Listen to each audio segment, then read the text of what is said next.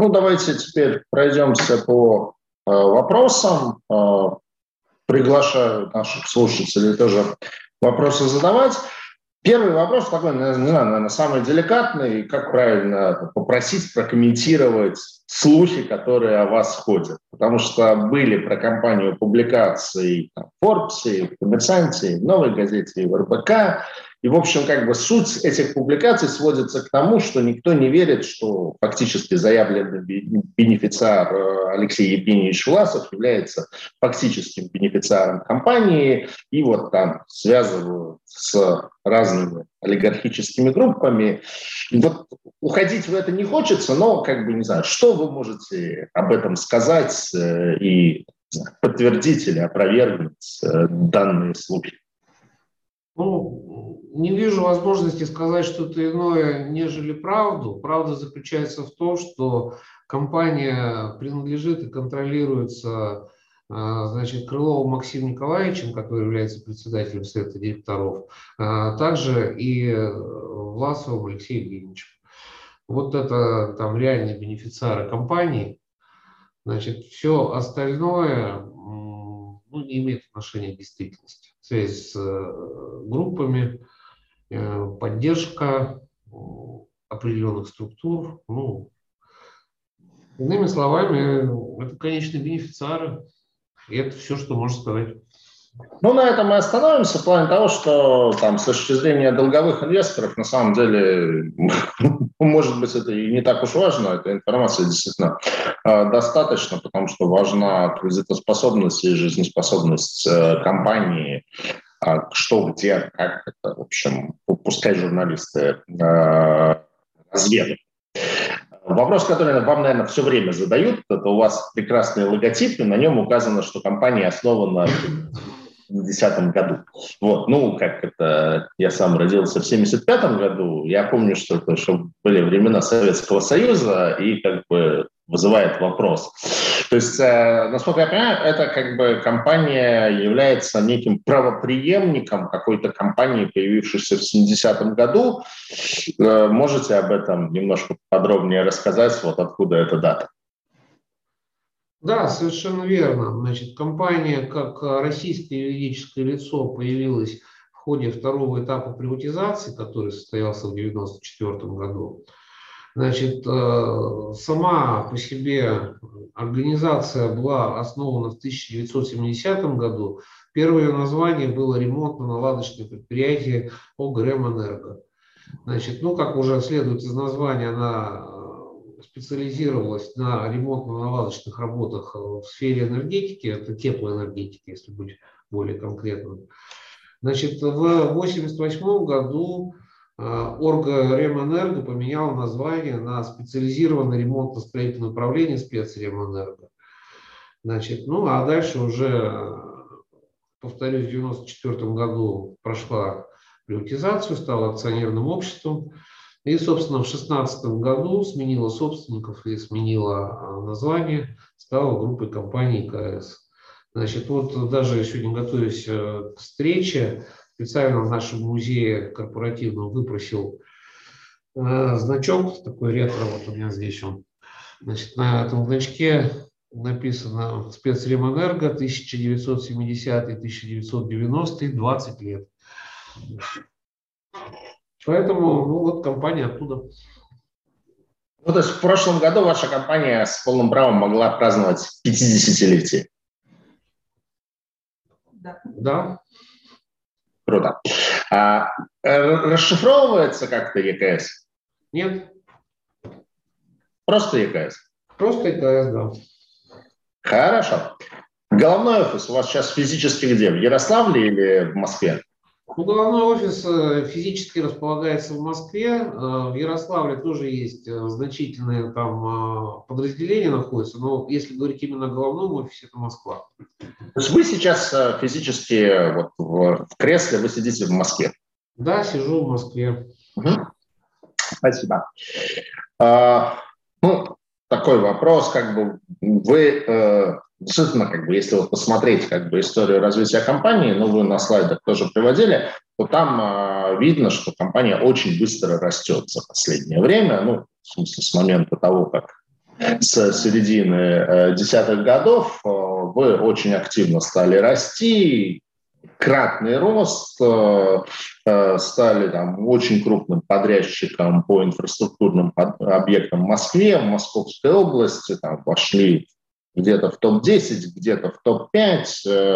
В общем, как бы все, все это как бы супер, это все действительно как бы очень круто. И, в общем, естественно, как бы возникает вопрос, там, как вам это удалось. То есть какой-то из публикаций вас назвали хищник госзаказа федерального уровня.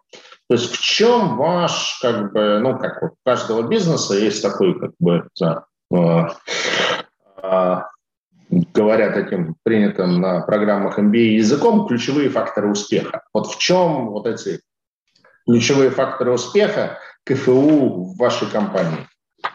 Вы знаете, наверное, самое главное, вот самое-самое главное, у нас не штатное расписание, у нас команда, коллектив. Да? То есть э, у нас ставка на профессионалов.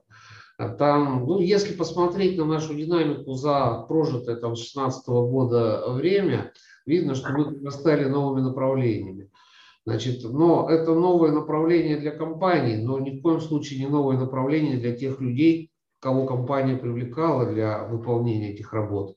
Таким образом, мы приглашаем с рынка компетенции, это целые коллективы, вот там, допустим, идя в такое направление, как дорожно-мостовое строительство, это отдельная строительная компетенция, или э, работы по гидротехническим сооружениям, это тоже там самостоятельная отдельная позиция. Значит, мы э, научились и умеем это делать хорошо, именно покупать нужные, покупать, приглашать, э, взаимодействовать с нужными компетенциями. И считаем, что умеем э, брать лучших. Ну, вот это главный фактор. Спасибо. Коротко и емко. А расскажите о ваших заказчиках. А, то есть какова в портфеле э, заказов доля госзаказов и компаний с госучастием типа «Газпрома». И нас тоже вот спрашивают ленте, там, если можно, топ-10 заказчиков, ну и тоже спрашивают про долю государственных заказчиков в выручке в книге заказов. Ну, мы работаем э, в основном на рынке государственного заказа. Наверное, в целом э, вот э, доля заказа, формализованного в рамках законов 44 ФЗ, 223 ФЗ, у нас составляет ну, более 90%. Там. Значит, если пройтись по основным группам заказчиков, то это условно правительство регионов, где мы присутствуем, ну, в частности, там правительство Москвы, в виде своих различных департаментов, как то там департамент строительства, департамент развития новых территорий, значит, различных ГУПов а, профильных, там УКРИС, а, ДКР, департамент капремонта, Значит, ну и по аналогии в других регионах, то есть в Ярославле там служба, там, потому что в основном дорогами занимаемся. Значит, помимо правительства регионов, э, это национальные холдинги, Газпром, Россети, Роснефть. Э, значит,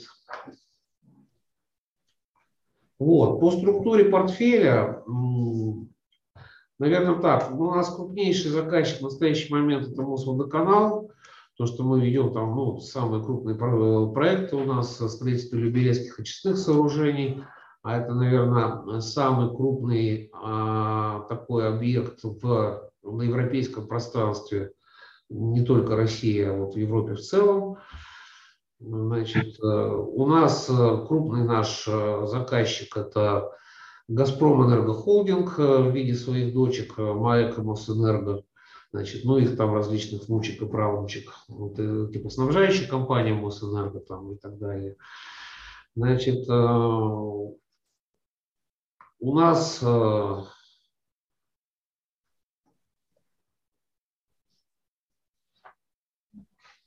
Да, пожалуй, знаете, вот, наверное, я и сказал. То есть это... А, еще особо хотел бы выделить, это а, завод «Звезда» и «Звездочка», э, судостроительные верфи. То есть вот я знаю, там э, взаимодействие с этими структурами многих строителей пугает, но мы там у себя зашли, уверенно почувствовали и продолжаем набирать объемы. в этом сегменте. Ну, так. Спасибо. А, у вас очень успешный был 2020 год, у вас выручка выросла на 32% и составила 44 миллиарда рублей. Прибыль превысила миллиард рублей. А, возможно, в презентации было, вот не успел э, на этом сакцентироваться. По 2021 году какие у вас ожидания по выручке и по прибыли? Ну, по выручке у нас ожидание 56 миллиардов рублей, да, озвучил. А прибыль у нас накопленная должна превысить э, там 1,8 миллиарда рублей. Угу. Спасибо. А, писали, что вы э, подписали контракт на проведение реставрации зданий на территории Московского Кремля. А, то есть это частичная перепланировка помещений гостевой резиденции, зимнего сада. А, вот такие проекты по реставрации, ну, тем более это не просто реставрация, это как бы московский Кремль, как бы сердце вообще всего в нашей стране. Это больше имиджевые проекты или это там, то, на чем вы тоже зарабатываете? Э, Сергей, мы как бы с объектами э, реставрации объектов культурного наследия сталкиваемся не впервые. С 2017 года мы этим занимаемся. Там нами реставрирован ряд павильонов ВДНХ. Значит, нам вот там в сфере городского благоустройства парк усадьба Михалкова относится. Но были и другие объекты. Храм Христа Спасителя мы ведем работы. Значит, и, честно говоря, это ну, бизнес, э, мы там умеем зарабатывать, но имиджевая составляющая не чужда там нашего самолюбия, да, как вы правильно отметили, ну, получить вот э, контракт по Кремлю, считаем, что здесь имиджевая составляющая того стоила. Спасибо. Некое признание, да, ну, подтверждение признания. Спасибо. А, у вас ну, такая широкая деятельность, строительство различных объектов, от мостов до медицинских центров, ремонт дорог, реставрация памятников, реконструкция электроподстанций, комплексное благоустройство, рекультивация мусорных полигонов. Вот как бы это здорово, как бы, когда компания диверсифицирована, но вот как бы, какая у вас самоидентификация? То есть, условно говоря, какой самый отмечаемый в компании профессиональный праздник? День строителей, день работника ЖКХ, там, день энергетика, еще какой-нибудь? Ну, мало вы профессиональных праздников назвали. Можно продолжать, у нас каждый день будет праздником. Да? А, значит, э, ну, на самом деле мы э, себя позиционируем внутри себя не как строительная, а как инжиниринговая компания. То есть компания, которая э, умеет для реализации сложных проектов мобилизовать комплекс ресурсов, имеется в виду как собственных, так и имеющихся на рынке, обладающих достаточной компетенцией для этого, и не ошибиться. Да? В этом. А, значит, вот такой подход, он как раз позволяет а, нам позволяет нам вот ту географию, в которой мы присутствуем, потому что там классический строитель летабелен в 200 километрах от нахождения своих основных баз. Здесь, соответственно, вот умение прийти там, в дальний регион, организовать на месте необходимые ресурсы и сделать так, чтобы это все сработало четко, в срок с нужным качеством, значит, и с нужной для нас маржинальностью, значит, ну вот это, э, это и есть успех. Я не знаю, если, э, если день инжиниринга, ну вот, наверное, он должен быть нашим праздником, отвечая на ваш вопрос. Ну, я думаю, что если его нет, то можно направить заявку какое-нибудь там ведомство. Наверное, есть какое-то ведомство, которое отмечает за профессиональные праздники. Вот. Поэтому думаю, что есть смысл. А, мои э, коллеги-аналитики, кто помогал мне вопросы составлять, они э, обратили внимание, что у вас еще заявлена такая сфера деятельности, как оптовая торговля стройматериалами и нефтепродуктами. Вот для чего это направление нужно и насколько оно значимо в вашем бизнесе? Значит, ну, вот если конкретизировать, что мы вот в эту оптовую торговлю вкладываем, это в основном, значит, вот до нефтепродуктов, это поставка трубной продукции и того, что связано с линейными объектами, различные запорные арматуры, задвижки там и так далее. Это вокруг объектов водоснабжения, вокруг объектов теплоснабжения. Значит, ну, это связано с тем, что у нас э, наработана хорошая компетенция и выстроены отношения э, с поставщиками, с производителями данных, э, данной продукции, то есть с группой полипластик, с э, различными заводами, э, помимо этой группы. И э, мы имеем определенные преференции значит, у производителей. И, соответственно, вот э, сами используем на своих объектах эту продукцию, но там ее не используем мы, все-таки ну, там не сто процентов у нас на водоканале Майки работают и соседи, да, значит, э, берут у нас эту продукцию, как-то умеем торговать, ну, соответственно, если мы здесь умеем зарабатывать, зачем терять это направление? Нефтепродукты тоже это, честно говоря, историческое направление, которое существовало в бизнесе, наверное, там, с 2012-2013 года. А, среди покупателей, ну, в основном это группа компаний «Газпром», тоже УГК-2, Мосэнерго, Значит, э, в прошлом были там поставки топлива в Дальневосточный округ, значит, ну, есть опыт и коммерческих поставок. А, в общем, честно говоря, это направление обеспечивает хорошую рентабельность э, для нас и мало, мало чего стоит, да, то есть там буквально, не знаю, там 5-6 ребят у нас там задействованы, они хорошо это делают, и, э, значит, э, параллельно они же задействованы в топливообеспечении наших собственных объектов, ну, заправку различной строительной техники, как собственной, так и э, субподрядчиков. Вот оно исторически сложилось, оно не лишнее. Не хотим убивать зачем.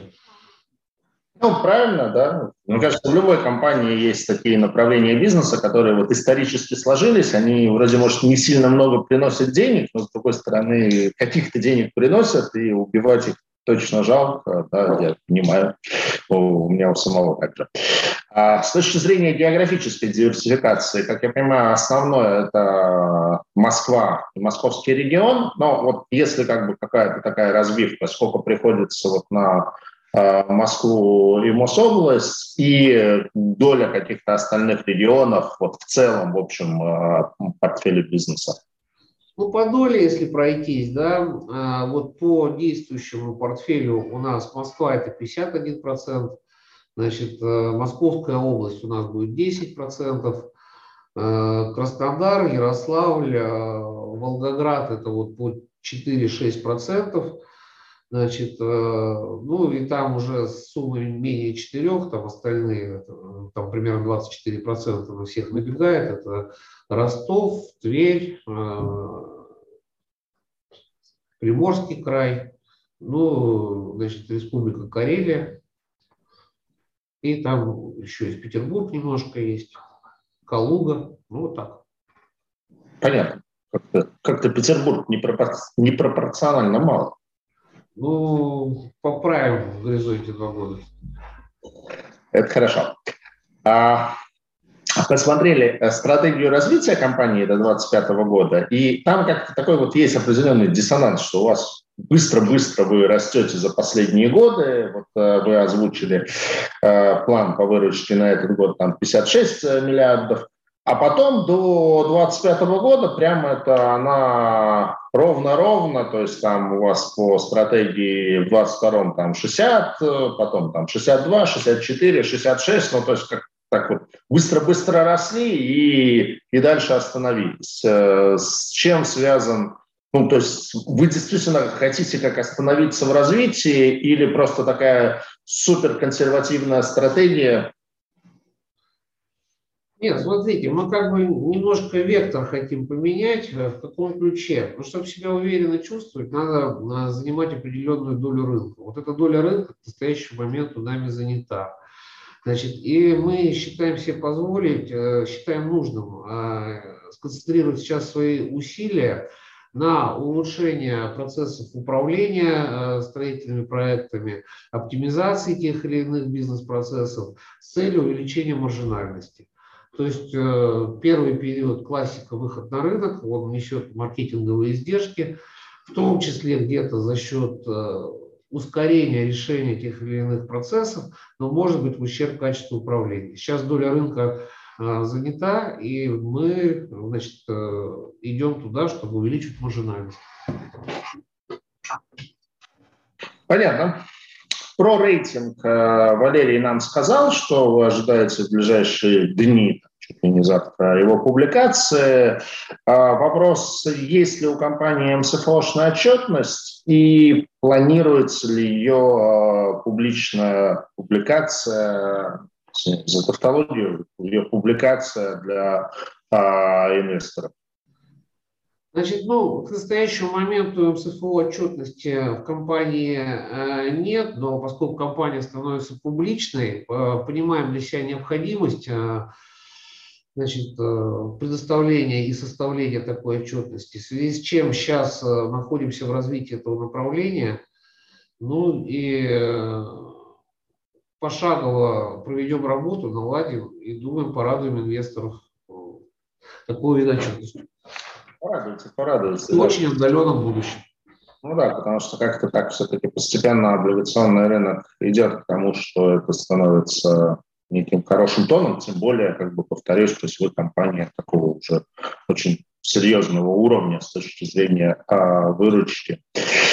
Ну, структуру кредитного портфеля вы рассказали. Э, несколько смутило вот это вот э, ограничение долг и беда на уровне не более пяти, э, потому что, ну, обычно как-то так вот любят три, ну, вот больше четырех, это уже такая как бы зона, которую аналитики и рейтинговые агентства не любят. То есть у вас почему такое ну, я бы здесь выделил а, два фактора. Первое, мы все-таки сейчас привлекаем инвестиционное, оборотное финансирование, да, и вот работаем с ним. Значит, это первый момент. А вот три это все-таки там ближе к инвестиционному финансированию. Значит, а второй момент – это у нас э, структура нашей выручки внутри года. Мы э, повторяем с собой так называемый бюджетный цикл, да, работая на рынке государственного заказа. Что такое бюджетный цикл? Это там э, в начале года доведение лимитов бюджетных обязательств до бюджета распорядителей, расторговка бюджета распорядителями там, э, государственных контрактов. Значит, все это приводит к тому, что мы где-то там в апреле-июне активно контрактуемся. Значит, соответственно, следующие два месяца разворачиваемся на площадках. Ну, э, это первый момент. А основная доля выручки у нас таким образом внутри года приходится на э, четвертый квартал, у нас 40% выручки мы получаем в четвертом квартале.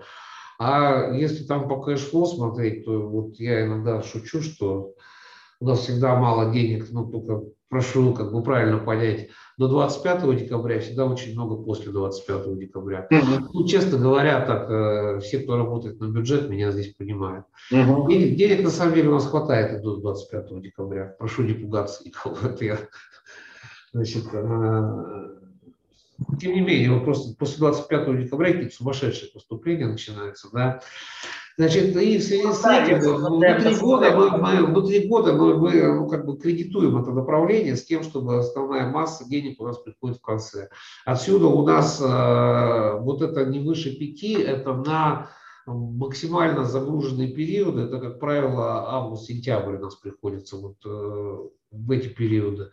Значит, когда у нас пик закредитованности идет, а потом у нас вот происходит снижение долговой нагрузки, и, в общем, год мы закрываем там даже, этот показатель у нас от 3,2 э, до 1,2, это в ретроспективе э, нашего прошлого.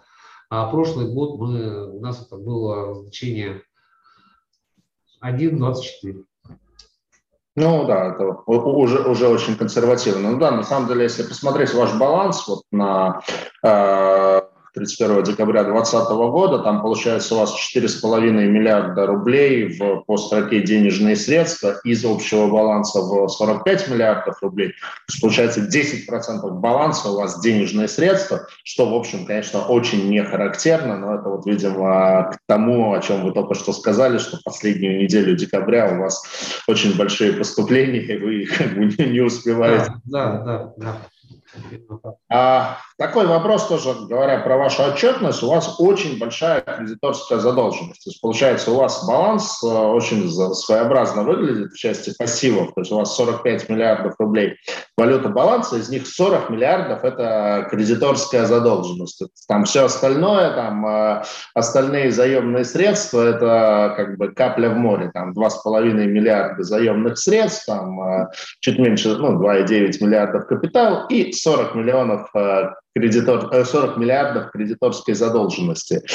А, как бы, то есть э, природа ее, в принципе, достаточно понятна, но как бы такой вот перекос в одну строку, он, наверное, как бы тоже так, ну, немножечко рискованный. Планируете ли вы как-то эту ситуацию выправлять и приходить к более сбалансированной структуре обязательств?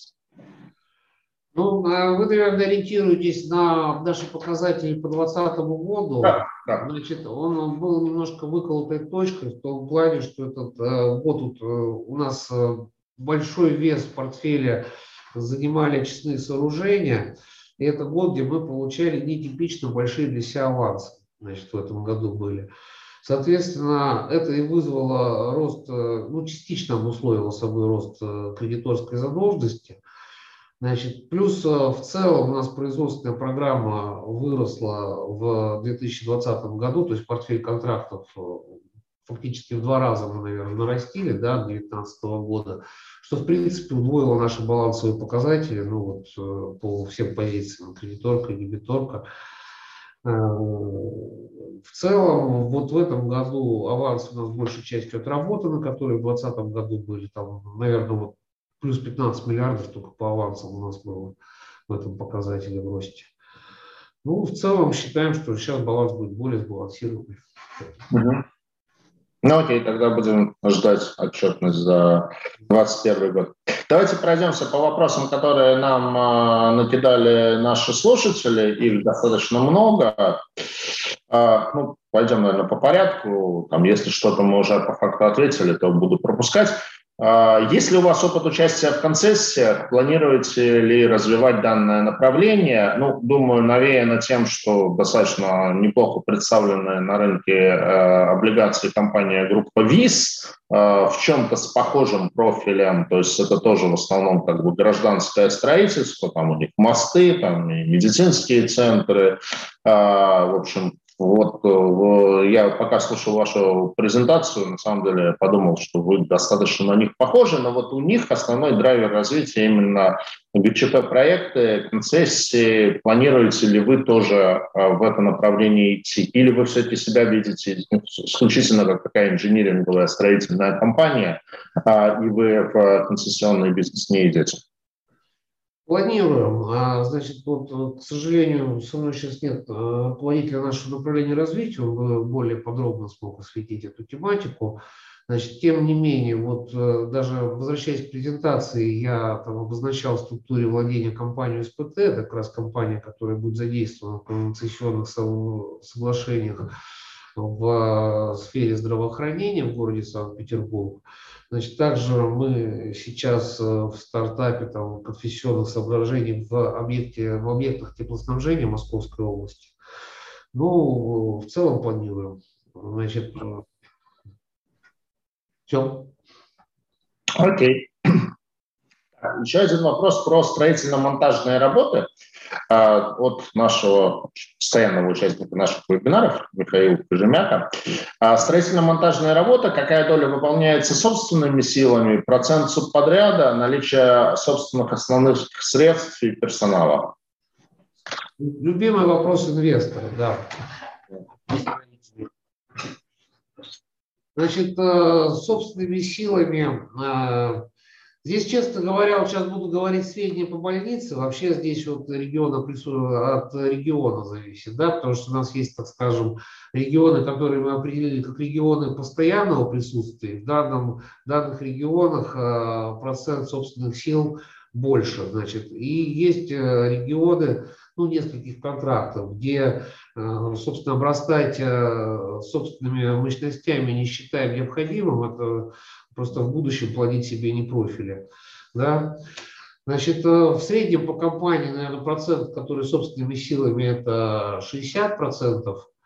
Значит, э, мы обладаем необходимым парком строительной техники, машин, механизмов, значит, э, людскими ресурсами, складскими комплексами, производственными комплексами. Вот в Подмосковье у нас это очень развито, значит, Москва, Подмосковье, в Ярославской области развито, значит, в Краснодаре Э, менее развитым, тоже значительная доля собственных э, сил. Поэтому вот так. А, значит, э, по всем компетенциям не считаем нужным дублировать свои силы. Есть вещи, которые многие специализированные небольшие предприятия делают лучше нас. Значит, мы просто это понимаем. Ну и здесь уже за качество как бы субподрядчика умеем, умеем отвечать, да, в том числе перед нашими заказчиками. Здесь у нас, ну и как бы наша культура взаимоотношений с субподрядчиком, мы э, не даем больших авансов на старте, мы авансируем примерно, э, чтобы наш контрагент имел возможность работать, ну, обеспечить финансирование фронт работы там, в горизонте недели 10 дней, после чего, значит, э, при контроля завершения физических объемов, э, требуемых на этот период, мы проводим следующую там, долю авансирования. Э, в общем, это позволяет нам не запускать ситуацию. Ну и еще хочу подчеркнуть, что мы не та компания, вот их жаргон называют, знаете, купи-продай контракт. То есть у нас вы не найдете ни на одном объекте моносубподрядчика, подрядчика у нас это всегда на сложных объектах можно до 400 партнеров насчитать, вот мы их собираем да, в, раз, в разные компетенции. Значит, иными словами, мы здесь э, не зависимы от э, кого-то, ну, от ошибок наших партнеров, да, как зависимы, но в допустимом, в допустимой доле. Значит, и такой ситуации, что мы берем, вот заключили контракт и проавансировали сразу до 100%, никогда не встретите. Плюс наш принцип поставка материалов – это наше всегда, мы не отдаем ее субподрядчику. То есть контролируем цены материалы и ценообразующие позиции да, на объектах строительства. Ну и э, управление строительством – это всегда персонал ГК и ГКС. Э, иными словами, мы не та компания, которая там появляется на объекте раз э, в месяц, посмотреть, что там происходит. Нет, но там наши люди живут в буквальном смысле. То есть руководитель стройки, его штаб – это всегда наши Вот как-то так. Спасибо. Следующий вопрос тоже от Михаила Кожемяка. На какое юрлицо оформлены основные заказы? Ну, я так понимаю, он спрашивает, это же юрлицо является эмитентом облигаций. Но, насколько я могу судить из опубликованной там РСБУшной отчетности на компанию, которая является эмитентом облигаций, действительно приходится больше, ну, приходится очень большая выручка, то есть это не какая-то а, прослойка или специально созданная компания, но оставляю вам. Совершенно верно. Эмитент является держателем портфеля госконтрактов, любым держателем. Угу. Так, про топ-10 заказчиков мы поговорили, долю госзаказов. Так, вопрос еще один от того же слушателя. А, не очень знаю, вот о чем идет речь просто прочту и а, попрошу вас прокомментировать. Политика страховых депозитов, сколько денег приходится морозить страховых депозитов, какова практика разблокирования средств, какие есть потери и риски в будущем.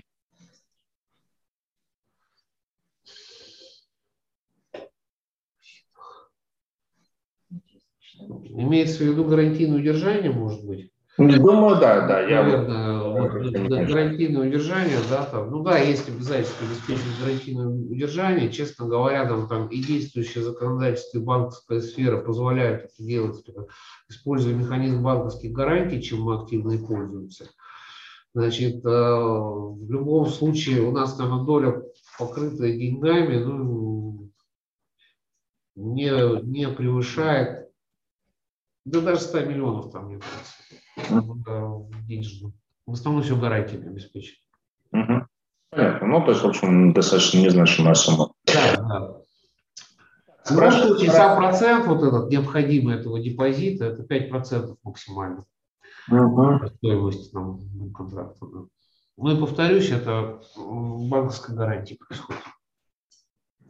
А, так, спрашивают, э, есть, лизинг техники, есть ли у вас лизинг техники и оборудования, отражается в отчетности сумма обязательств по лизингу, кто лизингодатель? Значит, у нас есть э, в лизинге э, и машины, и оборудование, значит, лизинг оформлен у нас в отчетности, но у нас Держатель этих активов дочерняя компания, НКС механизация э, открытая, то есть э, общество с ограниченной ответственностью. Значит, соответственно, на нее же оформлены соответствующие договора. Материнская компания выступает поручителем значит, по данным договорам. Партнеры в лизинге, ну, это э, значит, Европлан, ГПБ тот же у нас, и там другие компании поменьше основных назвал. Ну так. Спасибо. Да, отражается, только в дочерней компании. Кто основные конкуренты в конкурсах на госзаказы? То есть есть ли какой-то пул там, компаний, с которыми вы традиционно конкурируете? Да если честно, драк нет. Лаконично. Если, если они вдруг бывают, то это обычно какие-то случайные люди, непонятные. Угу. Каковы требования э, заказчиков к капиталу президента на госзаказ? Так, входят ли облигации в расчет капитала? Ну, наверное, облигации в расчет капитала входить не могут, ибо это все-таки долговой инструмент. Ну вот, поэтому каковы требования заказчиков к капиталу?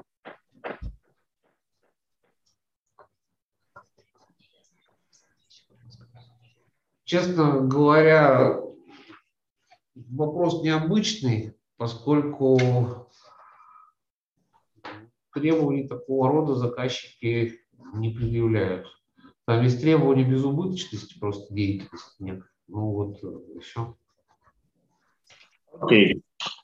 Выполняете ли вы субподряды для других строителей? Бывает, но это мало. Допустим, за Таширом мы стояли в Дубне, там ряд объектов делали, было. Вот.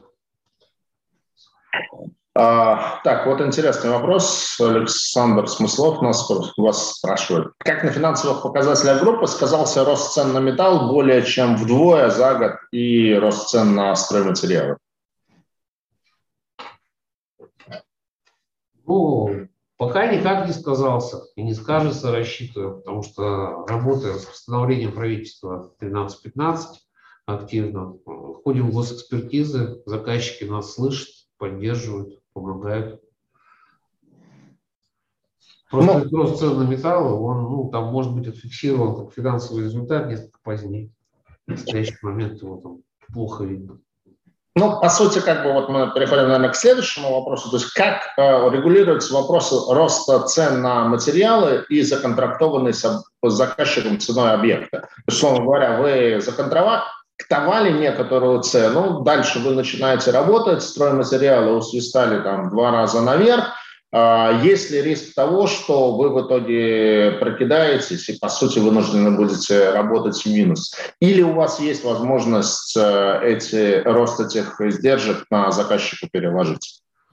Есть механизм, и скажу честно, государство здесь нас услышало, ну, нас здесь не конкретно ГККС, да, отрасль услышала, значит, соответствующий правовой механизм заложила, и э, честно говоря, довело до заказчиков э, необходимость ну, скажем так, не в дежурном порядке решать эти вопросы, а решать эти вопросы с полной отдачей. Соответственно, увеличиваемся по цене контракта. Законодательство позволяет. Спасибо. Так, ну, наверное, заключительный вопрос. А, тоже вот Александр Смыслов нас спрашивает. Э, читал в ТГ-каналах, что ЕКС собирается получить в Крыму господрядов более чем на 30 миллиардов рублей. Так ли это? Не боитесь ли вы заходить в Крым? Ну, честно, мы вот э, решение по Крыму нами не принято. Мы рассматривали себя такую возможность. Значит, э, в том числе, как бы, есть факторы, которые являются, ну, которые минусы в этой истории, да. Но с другой стороны, мы в стадии рассмотрения, так скажем, этой возможности. Спасибо. Так, ну что ж, мы исчерпали те вопросы, которые были подготовлены у меня, и те вопросы, которые нам задали наши слушатели. Спасибо большое нашим участникам. Действительно, много было таких э, интересных вопросов, которые я сам, скорее всего, бы и не задал в силу того, что недостаточно хорошо знаком с этой отраслью. А, естественно, ждем завтра объявления об уровне рейтинга, потому что, наверное, это ну, то, что, собственно, и определит как бы, инвестиционную привлекательность ваших бумаг, э, исходя из тех параметров, которые Валерий Голованов э, нам озвучил. Ну и, естественно, желаю удачи в размещении и, э, в общем-то, почти уверен, что если первый опыт окажется окажется успешным, то и в дальнейшем вы будете регулярным эмитентом на рынке облигаций, потому что как бы, компании вашего профиля, они достаточно активно на рынке присутствуют и заимствуют, так что думаю, что будут у нас новые поводы для встречи и в онлайне, и в офлайне. Спасибо большое, Сергей, спасибо, Валерий, спасибо всем участникам и зрителям. Спасибо, до свидания, коллеги. Спасибо. До свидания.